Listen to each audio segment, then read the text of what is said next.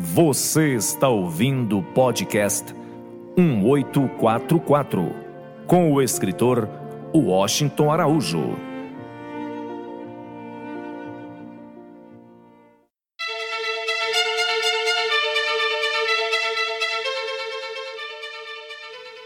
Ninguém é tão louco que não possa encontrar outro louco que o entenda.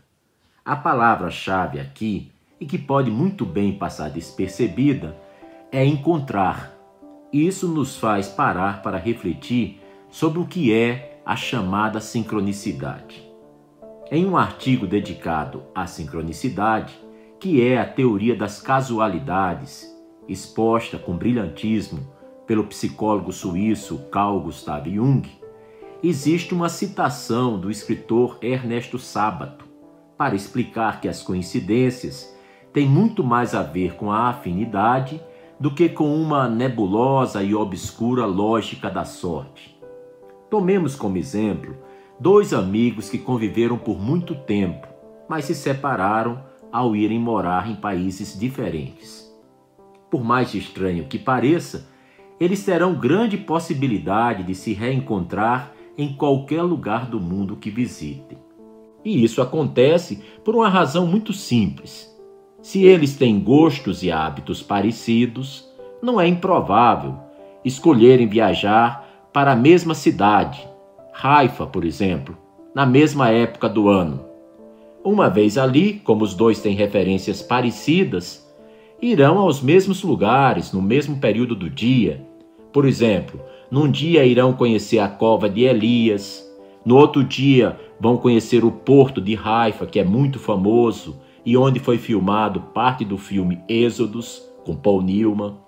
No outro dia, eles poderão dedicar os melhores momentos para fazer orações no belíssimo santuário do Babe, que fica circundado por maravilhosos jardins, muitos os conhecem como jardins persas, e que na realidade é uma das belas e maiores maravilhas do mundo moderno, porque em volta do santuário do Babe tem 18 jardins suspensos, 18 patamares, belíssimamente ajardinados, muito bem cuidados, com cascatas de água ao seu redor. Enfim, é muito provável que, se ficarem mais de dois ou três dias, eles até voltem a visitar o Santuário Bahá'í, o Santuário do Babe, que fica na Montanha do Carmelo, que também é muito conhecida desde os tempos bíblicos e é referida como a montanha de Deus.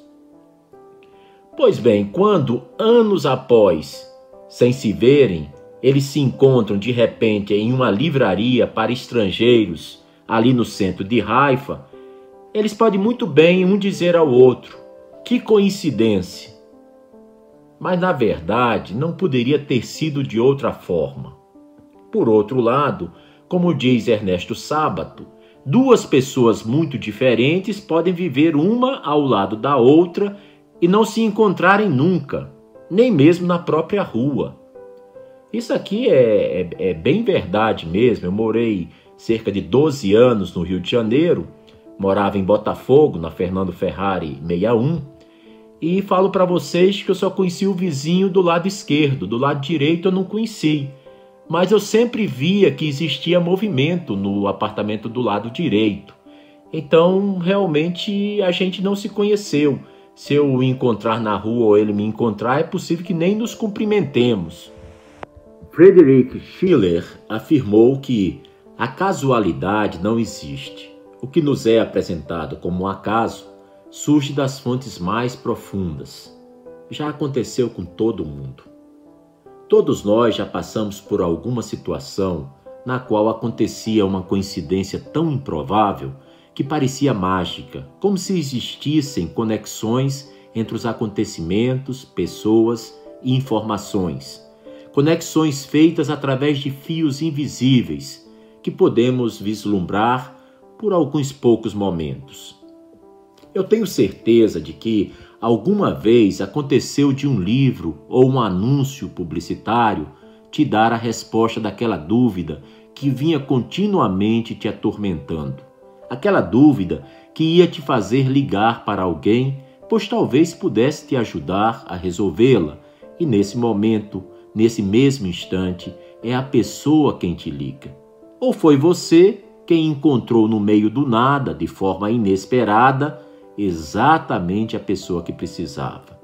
Isso não é casualidade, e sim sincronicidade, um dos aspectos mais enigmáticos e surpreendentes do universo. O psicólogo Carl Gustav Jung foi quem nomeou o termo como sincronicidade, referindo-se à simultaneidade de dois acontecimentos interiores e exteriores, de um modo que não é possível explicar, mas que tem certo sentido para a pessoa que observa. Jung chegou à conclusão de que existe uma íntima conexão entre o indivíduo e o ambiente ao seu redor que em determinados momentos exerce uma atração que acaba criando circunstâncias coincidentes, tendo um valor específico para as pessoas que a vivem, um significado simbólico. São esses tipos de eventos que costumamos chamar de casualidade, sorte ou até mesmo magia, segundo as nossas perspectivas muito pessoais e particulares.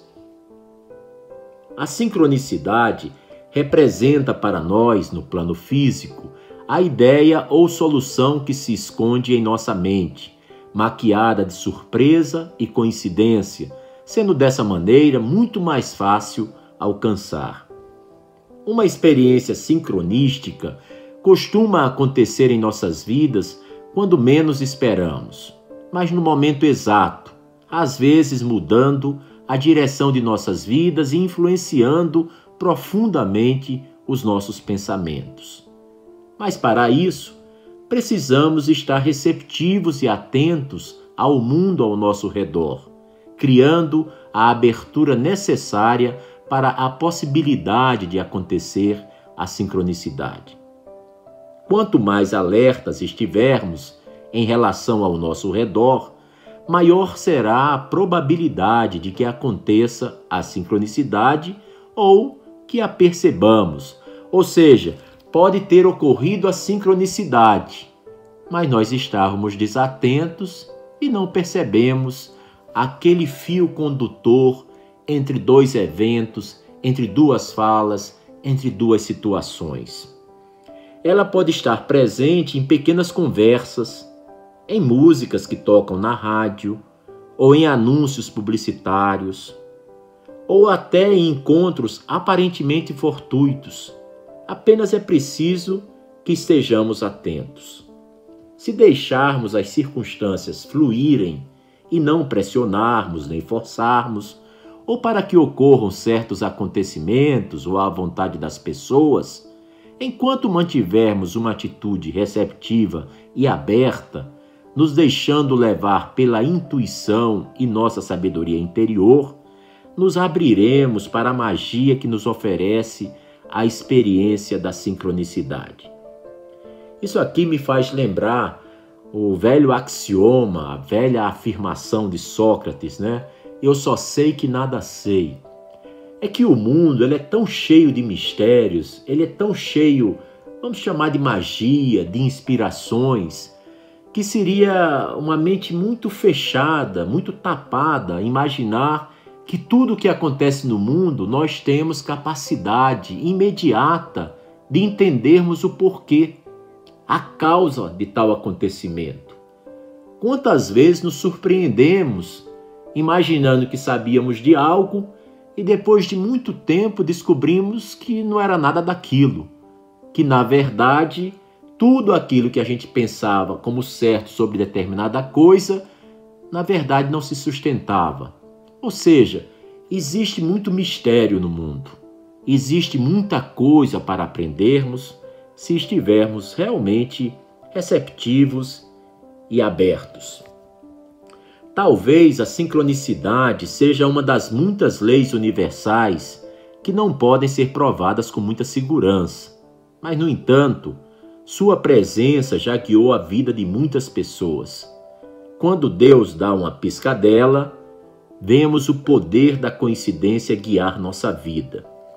Eu até já vi, certa vez, uma pessoa dizendo que coincidência deveria mudar e passar a se chamar de Deus-cidência.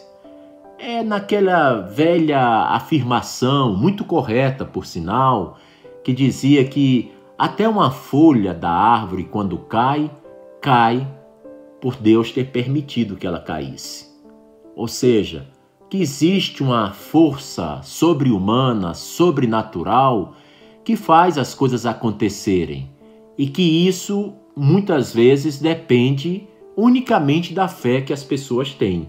Se a pessoa não tem fé, então tudo passa a ser muito natural, também ela não tem nenhuma preocupação em ser curiosa, está muito satisfeita com sua própria ignorância e deixa o barco correr. Bem no aspecto do Zeca Pagodinho, deixa a vida me levar, vida leva eu. Em um ambiente vasto como o mundo, a verdade é que coisas estão realmente sempre acontecendo, mesmo coisas estranhas, de forma que até me arrisco a afirmar que seria bem anormal o dia em que não me ocorresse algo realmente inesperado. As sincronicidades trazem uma preciosa energia de entusiasmo, e se aproveitarmos esses presentes do grande mistério, seremos encaminhados para novos lugares, novos projetos, novas pessoas, novas amizades, novas maneiras de ser e perceber a vida. Ou seja, às vezes nós nos acomodamos com as nossas velhas amizades e passamos eh, meio que despercebidos que aquelas amizades nos sugam a energia são pessoas que estão sempre a um passo da depressão, são pessoas que sempre veem a vida pela metade do copo que está vazio, ou seja, pessoas negativas. São pessoas que depois que a gente conversa com elas, você dá até um alívio. Ai, finalmente. Porque realmente você se sente até mal. E isso nos faz pensar que existe tantas pessoas no mundo esperando para serem nossas amigas que já era tempo de não deixar de sermos amigos dos amigos mais antigos, mas estarmos mais abertos e dedicarmos tempos a criar novas amizades. Às vezes, uma amizade com 35, 40 anos, ela só devia ter durado uma grande amizade até no máximo 10 ou 12 anos, porque já deu. Outras vezes, uma amizade de um mês e meio de 65 dias já é uma fonte tão prazerosa de companheirismo, de troca de ideias, de compartilhamento de visões de futuro, de sonhos. É tipo assim uma alma gêmea que você encontra, uma pessoa que fala muito de você sem você ter dito nada e que você fala muito dela sem que ela tivesse aberto a boca. Eu penso ser importante voltar a destacar que o termo sincronicidade é uma tentativa de encontrar formas de explicação racional para fenômenos que a ciência não tinha como dar uma boa explicação. Fenômenos não causais que não podem ser explicados pela razão, mas que ainda assim são significativos para o indivíduo que os experimenta é igual à ocorrência de milagres. Para uma pessoa que é muito devota no Alcorão, que ama Muhammad, ou para um devoto muito grande em Moisés, que é do judaísmo, ou para alguém muito devoto do cristianismo, que conhece a fundo o Evangelho segundo Mateus, que conhece bem a Bíblia de cabo a rabo, para essa pessoa que todo dia faça sua comunhão com Deus, converse com Deus, tenha Deus como seu melhor amigo mais do que a si mesmo, para usar a feliz expressão do sábio persa Abdu'l-Bahá, é, para essas pessoas, milagres acontecem a três por quatro. A qualquer momento está pintando na área um milagre. Muitas vezes o um milagre é você ter a percepção de um evento aparentemente misterioso e que você passa a compreender profundamente aquele evento. Isso pode ser um milagre. Um milagre pode ser você ter uma pessoa amada com uma doença incurável e de repente essa pessoa que tinha apenas 90 dias de sobrevida, ela consegue sair daquela situação, desfrutar de boa qualidade de vida e viver 10, 20 anos mais. Para aquela pessoa que fez orações pedindo aquilo, isso é chamado milagre. Eu mesmo já tive algo que eu poderia chamar de milagre. 1989, eu estava viajando com minha família, minha esposa, uma senhora que nos ajudava na educação dos filhos, na criação dos filhos, Dona Maria, e três filhos pequenos, o mais velho com três anos e meio de idade, o Thomas, e a mais nova com dois meses e onze dias de nascida, a Anissa, e a do meio, a Jordana, com cerca de dois anos de idade. Nós saímos de carro de Natal para João Pessoa para assistirmos a um casamento no belíssimo Hotel Tambaú de amigos muito queridos, o Hélio e a Regina. E de repente eu estava dirigindo o carro e de repente num daqueles contornos lá, num daqueles balões, rótula como outros chamam, né, trevo, é, eu não olhei uma das saídas e o meu carro foi atropelado por um caminhão cheio de botijões de gás. Foi uma experiência muito traumática, muito difícil. E eu me lembro que eu sentia o carro batendo e rodopiando na pista, rodando sem parar. E eu gritei: Allahu Akbar. É uma oração em árabe muito curta, muito pequena, e eu vi ali que era muitíssimo poderosa. Allahu Akbar quer dizer Deus é o mais glorioso. Depois que eu gritei com toda a força que eu podia essa palavra, essa expressão em árabe, eu senti vivamente como se uma mão estivesse segurando o carro que estava capotando e o carro ficou em pé e foi conduzida ao acostamento e ficou ali. Realmente foi algo impressionante.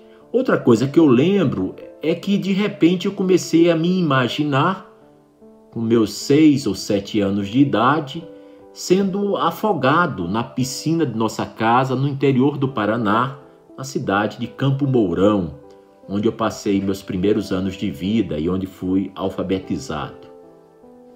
E eu sentia as borbulhas de ar, e eu sentia que o ar faltava nos pulmões, e eu me via, garoto pequeno, de seis a sete anos, ali sendo de repente amparado por um vulto de roupa de banho preta, e que nada mais era do que a minha mãe, a minha mãe que me salvava do fundo da piscina dos adultos.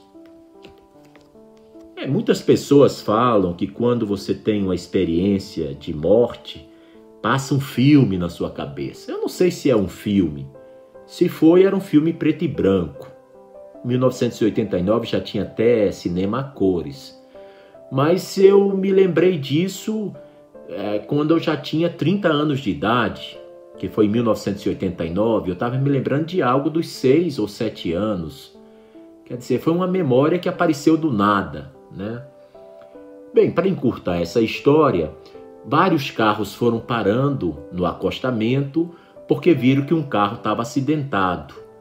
E um deles, de repente, chega muito afoito, muito preocupado, a velha e ótima solidariedade humana, né?